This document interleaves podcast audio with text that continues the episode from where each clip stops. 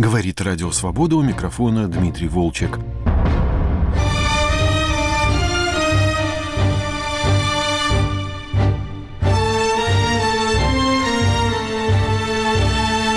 Гость программы «Культурный дневник» – режиссер Нана Джанилидзе.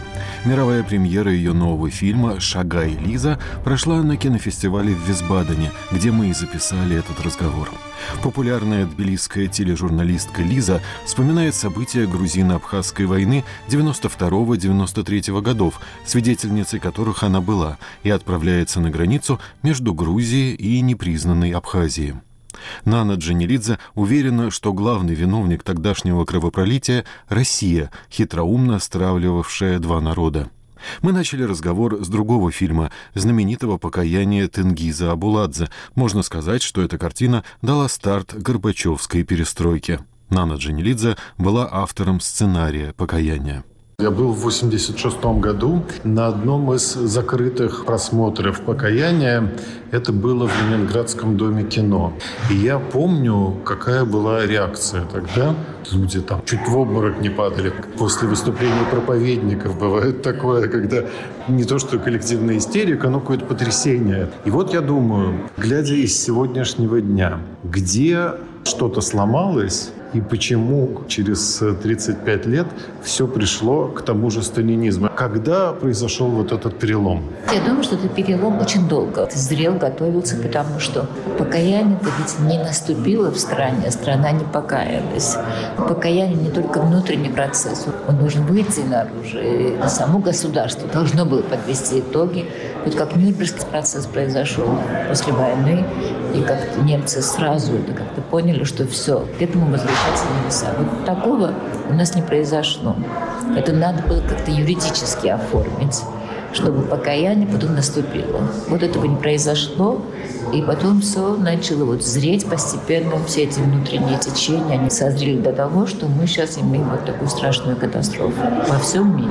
Вы думаете, что месседж покаяния был правильный, что вы посоветовали верную вещь, искать дорогу к храму через покаяние? Через покаяние ну, это внутренний процесс, а государство должно это юридически как-то исполнить. Надо было вот какой-то процесс должен быть, наверное, судебный над всем этим режимом, потому что он не лучше был фашизм фактически. А вот сейчас, когда мне напоминали на, про ленинградскую вот встречу с покаянием, для меня было очень живо и очень интересно. Мы показали в Восточном Берлине фильм. И смотрел Союз кинематографистов Германии. Они нас чуть на куски не разорвали. Они были возмущены как вы, говорит, фашизм и коммунист друг с другом сравниваете. Для них это было абсолютно чуждо. И мы еле-еле оттуда унесли ноги. А потом было очень интересно, что тайный фильм посмотрел член политбюро Хонекера. Я не помню фамилию. Это был молодой человек, который, оказывается, был сыном переводчика Ульбрихта. И для него это было шоком. Кажется, он вообще вырос в ГУЛАГе, как я помню его биографию. И для него это было большое откровение. Он не смог не сказать ни слова и пробормотал для себя. А что мне сказать своему сыну? Ну, как мне ответить на вопросы, что мы делаем и куда мы идем? Ну, в общем, оказалось, что вот этот процесс очищения от того режима не произошел. И сейчас мы пожинаем плоды. Кроме того, вот я все время как-то сравниваю ту войну, которая сейчас ведется, и когда весь мир стал на ноги. А эта война началась еще в 92 году у нас. Мы были первыми жертвами после распада Советского Союза. Через 10 э, месяцев у нас началась война в Абхазии. Конечно, мы берем свою вину на себя, но эта война была подготовлена русскими. И они очень долго запускали занды вот в абхазское общество, грузинское общество. И потом разразилась эта война. К сожалению, никто на это не обратил большое внимание тогда во всем мире. Мир был спокойный. Мы слишком маленькая страна. Я помню, даже было выступление Шабарднадзе, когда он выступил или послал письмо в ООН, где он сказал, что надо срочно реконструировать ООН, чтобы такие вещи не допускались, потому что Абхазия фактически оккупирована сейчас Россией, и там, может, еще хуже дело обстоит, чем мы думаем. И вот Шеварнадзе сразу же сказал, что срочно надо, чтобы он всегда был вмешивался вот в такие агрессии России. Тогда мир один раз закрыл глаза, потом была Чечня, потом был 2008 год опять в Грузии. У нас оккупирована сейчас Осетия и ползучая оккупация. Потому каждый день по метру эту границу переносят в нашу сторону, в сторону Грузии. И в конце концов мы докатились до Украины. И сейчас только мир пришел в себя и встал на дубы, что надо что-то делать. Прошло уже 30 лет. Ну вот, предположим, вам скажут, это же был 92 год. Ельцин демократический президент, свободная Россия. Знаете, как же, это же еще далеко до Вы Путина. Знаете, что да? Ельцин предложил тогда разделить Грузию на две части, на западную и восточную Грузию. Вы знаете, у них эти имперские, грубо выражаясь, замашки у всех были. Поэтому они смотрели на это, ну, какая-то маленькая страна, ну что там, западная, восточная Грузия. Для них это было легко как-то вот делить. Я даже думаю, что Россия сама это жертва, ее распяли сейчас на кресте, потому что Россия страна такой большой культурой вдруг оказалась в когтях у вот этих, не знаю, как их назвать. Их тоже надо спасать, их души надо спасать, потому что они все под таким шквалом пропаганды, что, по-моему, там уже нормально мыслящего человека нету. Кто был, все уехали. А сейчас страна живет во тьме. Эти, которые запустили когти в Россию, они тоже не с Марса прилетели. Они конечно, там... По рождению это их иданы, да, конечно. И надо ей сразу срубать голову и ставить на свое место. Вот этого не произошло в 93 году, когда мы Абхазию потеряли. И вот сейчас весь мир пожинает, потому что это угроза сейчас над всей Европой. Не только над Европой. Фактически весь мир начинает как-то бурлить, и все заново идет, заново передел. Но вы говорили, что тогда, в 92 году, вы не так смотрели на эту ситуацию и плохо ее понимали, да? Конечно. Когда это все очень рядом, близко, не понимаешь. Поэтому надо все-таки какое-то время, чтобы отойти и понять. Ну вот Шеварнадзе тогда же это понял. Он сразу же забил вам на бат, но ему не поверили. Но хотя бы тот факт, когда он ушел со своего поста, это ведь тоже был набат. Он прямо говорил эти слова, что демократия перед большой опасностью. Наступает опять диктатура. Он тогда же это сказал. Мы тоже, наверное, не очень это поняли. Вы к Шеварнадзе относитесь, как я вижу, неплохо. Я знаю, многие грузины говорят, да, что конечно. именно он развалил все, и жизнь при нем была чудовищная. Наверное, мы никогда не довольны своей нынешней жизнью. В Грузии и сейчас живет поколение, старшее поколение, которое вот, смотря на эти, все эти бурлящие события, говорит, ах, как было спокойно в Советском Союзе. Так что человек всегда недоволен. Конечно, у Шеварнадзе были большие минусы, но надо всегда видеть и плюсы. Надо вообще как-то смотреть на жизнь не на как на черное и белое, а во всем богатстве. Он же был вдохновителем покаяния. Он, он не был помог, да? Он, э, я не могу сказать, что он был вдохновителем, но он был большим помощником. Он был как бы проводником, потому что, ну, вы знаете, что все фильмы в Советском Союзе, все абсолютно фильмы проходили московскую цензуру. И когда Тенгиз Абулладзе маленький синопсис понес Шеварднадзе и спросил, могу я это снять или нет. Вообще мы очень долго ждали это 6 месяцев. И уже потеряли всякую надежду. В конце концов Шеварднадзе сказал, что это было очень странно, что в его доме по сей день ходит жертва террора, потому что его жена из репрессированной семьи, и ее сестра, в общем, психически она не смогла выдержать вот этого стресса, когда она видела, как поймали отца и мать, и отца потом расстреляли. Вот эти жертвы советского террора во всех семьях это было. Поэтому Шеварднадзе как-то это воспринял как даже личную трагедию. И он вот своим каким-то чутьем понял, что надо об этом сейчас забить в набат, что надо обязательно сделать. И они даже придумали такой остроумный ход, что фильм был абсолютно финансирован Грузией, поэтому он не прошел эту цензуру московскую.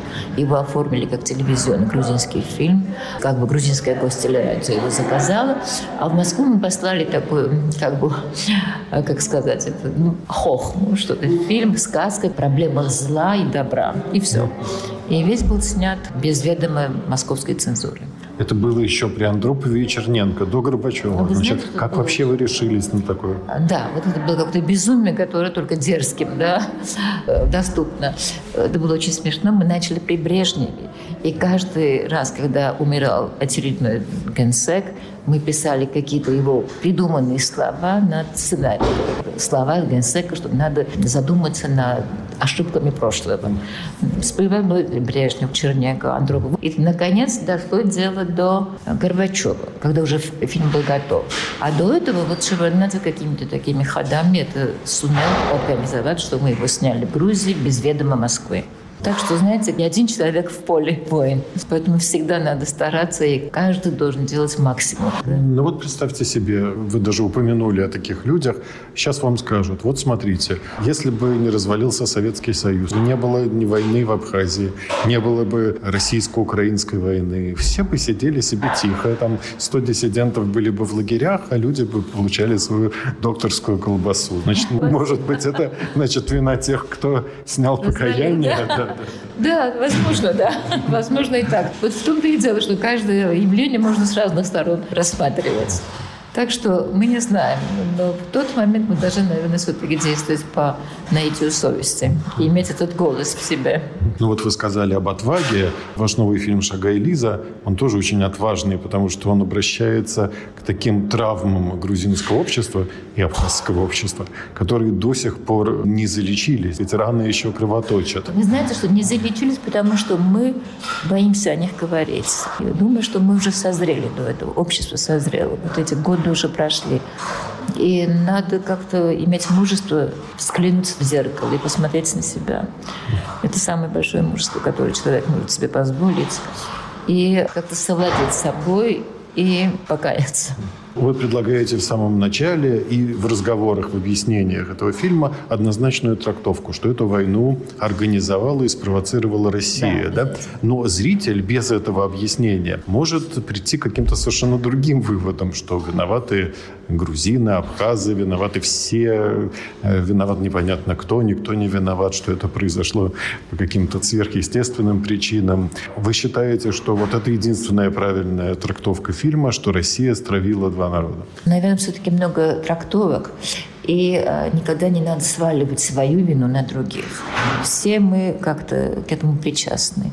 Поэтому всякий должен взять свою вину. Что он может на свои плечи взвалить свою вину на себя.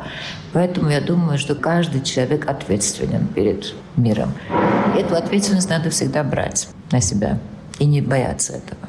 В этом тоже большое мужество. Я обсуждал эти темы с Сергеем Лазницей, который снимает фильмы о Холокосте, о Второй мировой войне.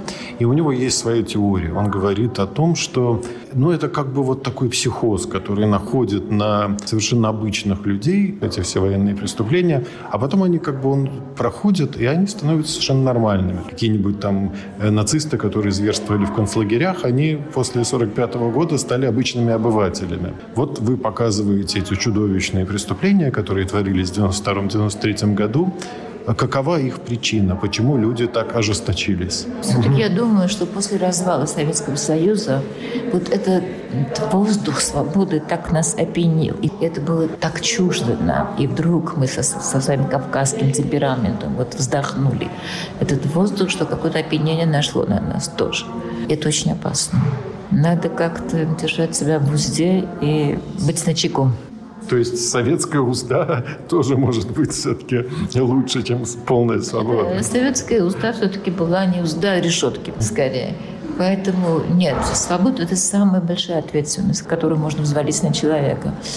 И со свободой жить гораздо труднее, потому что там и ответственность сразу же наступает. И те обязательства, которые каждый человек должен нести, каждое государство. Свобода связана с обязательствами и ответственностью личности, человека, народа, страны, государства. Грузинское общество после 92 -го года за эти 30 лет повзрослело, разобралось со свободой. Вкусило оно свободы, поэтому сейчас для них Россия – это... Грузины всегда хорошо относились к России все-таки. А сейчас, вот после этой войны, это очень резко изменилось. Во-первых, в 2008 году это был шок потому что там уже не было никаких прикрас, масок не было, потому что вдруг Россия именно отвалила кусок от Грузии. А сейчас, после Украины, народ просто не хочет вообще взглянуть в сторону России. Такая ненависть нехорошая стала абсолютное неприятие России и российского государства. Ну, тут есть совершенно другая сторона дела, потому что Грузия стала прибежищем для огромного количества русских эмигрантов антивоенных. Да. Да. Как изменился культурный пейзаж Тбилиси вот за этот год? Как вы это ощущаете? И вызывает ли это раздражение у интеллектуалов грузинских? Очень много русских людей гуляют по э, городу. И иногда, знаете, какое раздражение бывает, даже вот у меня. Потому что вот эта война, Буча, Ирпень, это просто нас как-то вот убило, как-то абсолютно раздавило. И меня удивляло, что вот русские люди шагают, гуляют по Грузии, которая не выгнала их. И у них нет печальных лиц, они не переживают. То есть это все-таки обыватели, которые просто ушли от какой-то опасности. Конечно, не все такие, потому что есть люди, которые очень это переживают, и они жертвы. Я даже приутила близких у себя. Они жили у меня, и, потому что они сразу же сорвались с места, потому что им там невозможно жить. Такие есть. Но есть такие, которые просто ушли от опасности, и сейчас они хотят пересидеть. Вот таким большое раздражение в Грузии. Ну, это понятное желание. У них понятное ожидание. Угу. Нет, я бы не сказала. Пересидеть? Если, ну? Нет, вы знаете что? И если уж так, что они со своей родины как бы вот кинулись в другую, а в это время их соотечественники, их государство делает вот эти ужасные вещи, они должны встать и помогать хотя бы Украине. И это делать честно, открыто и мужественно. Вот это главное. А то, что они должны пересидеть, чтобы им было тепло, хорошо, они бы поели, хорошо бы провели время, опять вернулись, тогда пусть они убираются. Вот так резко я бы сказала. А есть какой-то контакт между русскими интеллектуалами, которые переехали в Тбилиси, и грузинскими? Нет, вот этого не произошло. Стена вот эта существует, да? Да, я думаю, что очень маленький контакт. В принципе, наверное, нужно время, чтобы этого не было, чтобы эта стена как бы разрушилась. Но, с другой стороны, и со стороны русских должны быть какие-то шаги шаги раскаяния. Например, когда Лия Харчакова э, писала свое первое письмо или выступление, я даже ей хотела написать, что выезжайте из Москвы, мы вас приютим, вы будете у нас жить, вы будете у нас работать. Вот таких людей, драгоценные люди, это достояние нации, я бы сказала. Таких, конечно, надо приутить, обласкать, и вообще они гордость русское, украинское, человечество вообще. Но вот эти консюмеры, вот потребители, они должны принять вот всю эту горечь на себя и почувствовать, что это такое, когда убивают невинных людей, детей, вообще творят все эти ужасы. Я вспоминаю сцену в вашем фильме «Шагай Лиза», где обсуждаются, как воспринимали в Тбилиси беженцев из Абхазии, грузинских. Да. Что сначала как бы к ним отнеслись очень хорошо, а потом они стали раздражать да, своим акцентом, своим поведением. Я подумал, ой, как вам достанется за эту сцену. Не всем нравится такая правда. Да, конечно. Но я помню, что тоже сами рассказывали про Европу, когда украинские беженцы хлынули туда, то все пока приняли их с объятиями, а потом как-то начали постепенно немножко настораживать. Это обыкновенная человеческая реакция, я думаю. Что, так что надо и это увидеть проанализировать. Вы видите общее в фильме «Покаяние» и в фильме «Шагай Лиза» с точки зрения смелости обращения к запретной теме и реакции публики? Э, я не знаю. Параллели нет, да? Но вы знаете, все-таки покаяние, наверное, более глобальная тема, потому угу. что это зло, которое сейчас вот в любой момент может вспыхнуть. А Шага и Лиза все-таки это наш локальный конфликт, хотя вот эти конфликты сейчас они вот рассаживаются по всей планете. Ну, вы же говорите, что это фильм о всех войнах, которые организовала Россия, что можно его смотреть как и фильм о войне в Украине тоже, да? Да, точно. Угу. Я так думаю. Сколько лет вы снимали этот фильм? Я работала над ним очень долго. Десять лет вы разбирались в Разбирались, да, потому что я ничего не знала. Угу. Да. Но снимали мы за 42 дня сняли фильм. Он был довольно сложный, потому что там были все время разные локации. Потом это road movie, то есть угу. фильм «Дорога». Все время в дороге мы были. Притом еще была анимация, над которой я никогда не работала. И первый раз вообще с ней столкнулась и выучила, как это делается. Поэтому все это был очень такой процесс, очень э, динамичный, интересный и творческий. Да, кажется, что она пересекает целый континент очень долго-долго. Да, долго, да, да, да, да, потому что это ведь нереальная дорога, это дорога-метафора как бы. Все пересекает, всю как бы, страну, всю Грузию. Поэтому это не натуралистическая дорога из Тбилиси там на мост, а именно дорога всей ее жизни. Поэтому называется Шагайдисом. Как вы отбирали вот эти документы, дневники, как вы их нашли, сложно ли это было, и как вы балансировали между грузинскими и абхазскими откликами на эти события? Мы их очень долго искали, пока дошли до того, что вот дневники главные, потому что нам нужна была не война политиков, а война каждого отдельного человека. И с этой стороны, и с той стороны. И это было гораздо интереснее, гораздо объемнее. И не было клише отношения. То есть надо было быть свободным и надо было все это вынести. Это было очень сложно. Знаете, когда мы работали с моей сценаристкой, вот она журналистка, которая была вот на этой Иване репортером, там были такие иногда записи, что мы не могли уже продолжить. Мы останавливались. Я думала, вообще стоит об этом говорить, потому что вы такие рано беретесь, может быть, еще более опасно. И как-то отдыхали от этого. Но потом говорили, нет, это надо сказать, чтобы наша страна двигалась бы дальше. Надо иметь эти силы, чтобы как-то перейти через это. Надо вздохнуть воздух настоящей свободы. Это все опубликованные тексты или вы работали с рукописями? Нет, мы с рукописями работали. А абхазские тексты были опубликованы в абхазском журнале, так что его даже грузины не читали. На абхазском языке были они. Поэтому мы потом как-то у них попросили. Это была, кстати, единственная возможность, когда абхазы согласились вот на это. Они никогда не сотрудничают с грузинами. Почти никогда. И вот это было с их стороны тоже был такой мужественный шаг, что они согласились, что мы их дневники бы опубликовали, их записи. А физически поехать в Абхазию грузин может? Вот я вижу, ваша героиня подходит на этом мосту через реку Ингурия, да, на контрольно-пропускному пункту. Я не знаю, это реальный пункт или это срежиссировано? Ну, это, конечно, срежиссировано, но реально грузин не может пересечь эту границу, если он не из приграничной стороны, со стороны Абхазии. Они могут, но это довольно сложно. Как вы делали эту анимацию и почему вы решили выбрать именно вот такой жанр? Вы знаете, вот единственный путь показать эту брутальность войны, это надо было показать не натуралистически, потому что это невозможно и не захочется вообще на это смотреть. И потом анимация давала нам свободу масштаба мышления, потому что это не плоско на этой плоскости. Это как и... мифологические звери там какие-то. Да-да-да, да, это как бы дегуманизация происходит человека, потому что Человек, который участвует в войне, он потом превращается в какое-то чудовище. Если он долго пребывает на войне, солдаты потом превращаются в чудовищ. Эти страшные звери, правда, выступают из них. И поэтому мы решили вот такую форму им придать. Но очень интересно, что у нас есть такой классик Илья Чавчавадзе. У него есть «Христоматин» и рассказ «Человек ли он?». В первом лице рассказывает рассказчик, как он едет и видит болото, гниющее прям. Им там какие-то человек и звери. И он э, спрашивает одного из них, кто ты такой? «Я человек», э, отвечает. «А что это за болото такое гниющее?» Это не болото, это наша жизнь. То есть и тогда уже вот Илья Чавчавадзе видел суть человеческой жизни.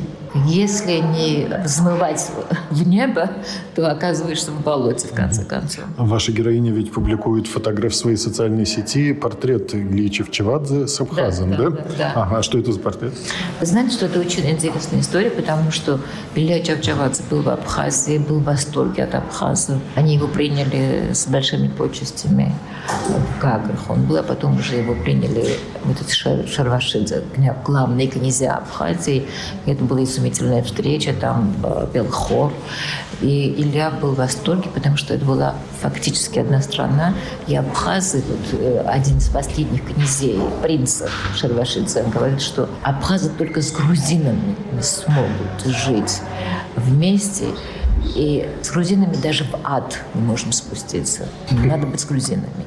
И даже есть там фотография, которую вы не заметили, наверное, там на фотографии пять абхазских князей. Это реальные фотографии. В 1916 э, году они написали письмо императору если вы говорит, собираетесь Сухумский округ присоединять к Краснодарской губернии, пожалуйста, присоединяйтесь к Кутаисской губернии, то есть к Грузии, потому что мы всю историю прошли вместе и сейчас хотим быть вместе. Вот эти князья там сидят. Это было такое близкое очень, очень уважительное отношение друг к другу. И когда Россия вела войны с Абхазами, была столетняя война. Ни один народ так не воспрепятствовал Российской империи, как абхазы. До того, что вышел императорский указ, что абхазам было запрещено жить вблизи моря, только вдали э, от моря на 25 километров. И Грузия очень старалась их защитить, когда это мухаджирство было. 100 тысяч абхазов было переселено, представляете, э, в Турцию, в Сирию, в Иорданию. 100 тысяч абхазов, это маленькая нация. И страна была абсолютно опустошена. Свидетели пишут, что по этим дорогам были просто вот трупы такие разлагались, и были сожжены деревни. Это был какой было страшное. Их сажали в корабли, и эти корабли должны были э, пойти в Турцию, и они там погибали. Такое, знаете, вот исход настоящий. И грузины их очень защищали, они старались их как-то приутить. Очень многие абхазы оставляли своих детей просто в грузин, чтобы те выросли на своей родине. И даже там такой факт, что один абхаз-старик прибил свою руку к дереву, чтобы его не увели в это переселение. Это все наши истории, но мы все это забыли. И абхазы это забыли. А мы тоже не читаем эти документы. Возможно примирение. Вот после того, как вы прочитали все эти документы, изучили всю эту историю, что вы думаете, это может совернуться на ситуацию до 92 -го года? До 92 года уже было сложно, потому что вот те факты, которые там описаны, что вот абхазы говорили грузинам, не понимаю ваш собачий язык. Это правда так было? Знаете, вот постепенно накапливалось. Тлело, да? Да, да, и в 1917 году был такой историк, кажется, Воронов, который выпустил книжку «Абхазия не Грузия». То есть они работали над этой темой. И то, что их вообще не волнует Абхазия, тоже факт, потому что сейчас они хотят эти земли абхазские все себе захватить эти земли, они то покупают, арендуют. Там страшная нищета и разруха да, по-прежнему. И нищета, и разруха, и им некуда уйти абхазам. В общем, они в очень сложном и плохом состоянии. Конечно, им надо как-то помочь, но надо постепенно делать очень последовательные шаги для этого. Единственное, что может их переиначить, можно только через большую любовь. То есть это должна быть программа и с их стороны, и с нашей вот постепенного приближения друг к другу. И тоже покаяние. Да, да. С обеих сторон, наверное. То есть рецепт, в общем, для всех. И для грузин, и для абхазов, и для русских – по-прежнему покаяние. Ну, это самый сложный рецепт, потому что это покаяние, это значит переиначение, внутренняя сущность, это самое сложное. Гостем программы «Культурный дневник» была режиссер Нана Джанилидзе. Разговор записан на кинофестивале в Висбадене после премьеры ее фильма «Шага и Лиза». С вами прощаются продюсер Андрей Амочкин и редактор Дмитрий Волчек. Всего доброго.